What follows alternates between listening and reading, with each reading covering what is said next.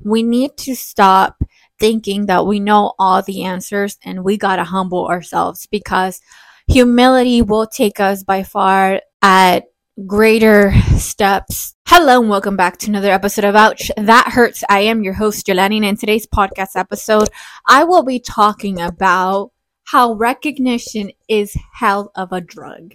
So without any more chit chatting, let's get started. So getting recognized is something that we want. Every single person in this world wants to be recognized and admired.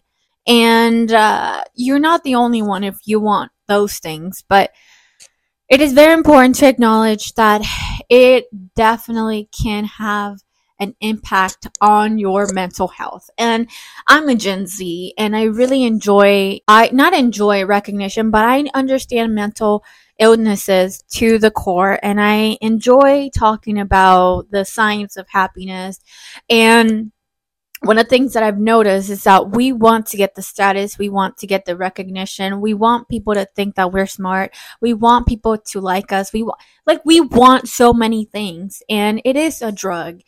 We are addicted to it, and I would say that it's not a healthy a healthy drug to consume because it will impact the way that you're living. So we all want to be loved and care and if you're like me, who was who, someone who in high school always wanted to be the best and wanted to be one of the best students, and I always wanted people to recognize that I was capable of doing hard things. I was capable of taking very, very rigorous uh, college courses, and I wanted people to admire me. I wanted for people to think that I was smart, and I wanted people to admire me. And every time people would say, "Well, it's because she's smart," I felt people were feeding into my ego. Every time people would say things like, "She's just someone dedicated and someone who has her life together," and it seems like she knows what she's doing.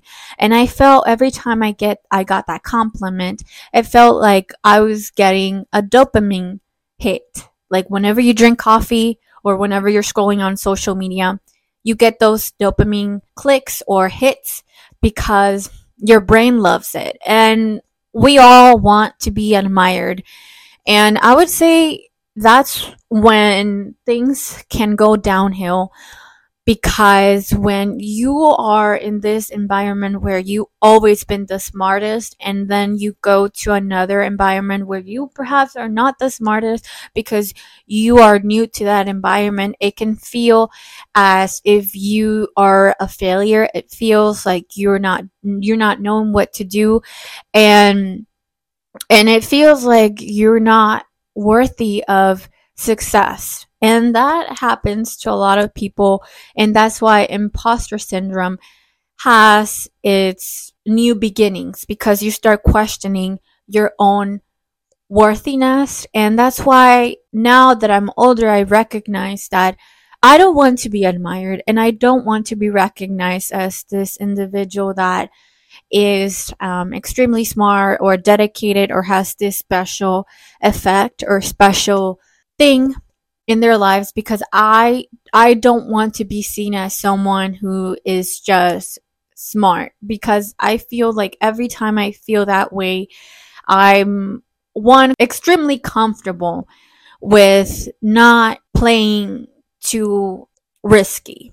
And that's why it's so important to humble yourself on any situation and be very curious and very open to the idea of moving to some something else. So let's say that you have a job and you've been having this job for 5 years and then you go on to another industry. You got to humble yourself and understand that you're not going going to be an expert at this new field and that you got to start as a beginner. And sometimes starting off as a new beginner does hurt our ego because we've always we've always been praised by others how intelligent and how self-sufficient and self-reliant we are.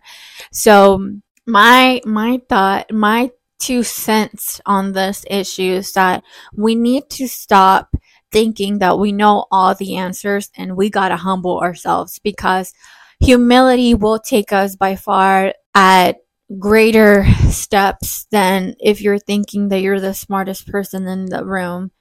And this is to everyone out there, especially to those high schoolers or college students who are really good at what they're doing because they do seek a lot of academic validation and that's why they try their best and they try everything that's under their their um, own control but understand that it's okay if you are not the best in your school it's okay if you're not you're not the best at your job it is okay to start a new job it is okay to start a new hobby and humility comes in handy when you are willing to be very open and acknowledge that you are not an expert anymore so, with that being said, thank you so much for listening to today's podcast episode. And I hope you learned a little bit about how recognition is a hell of a drug. So, see you in the next episode. Bye.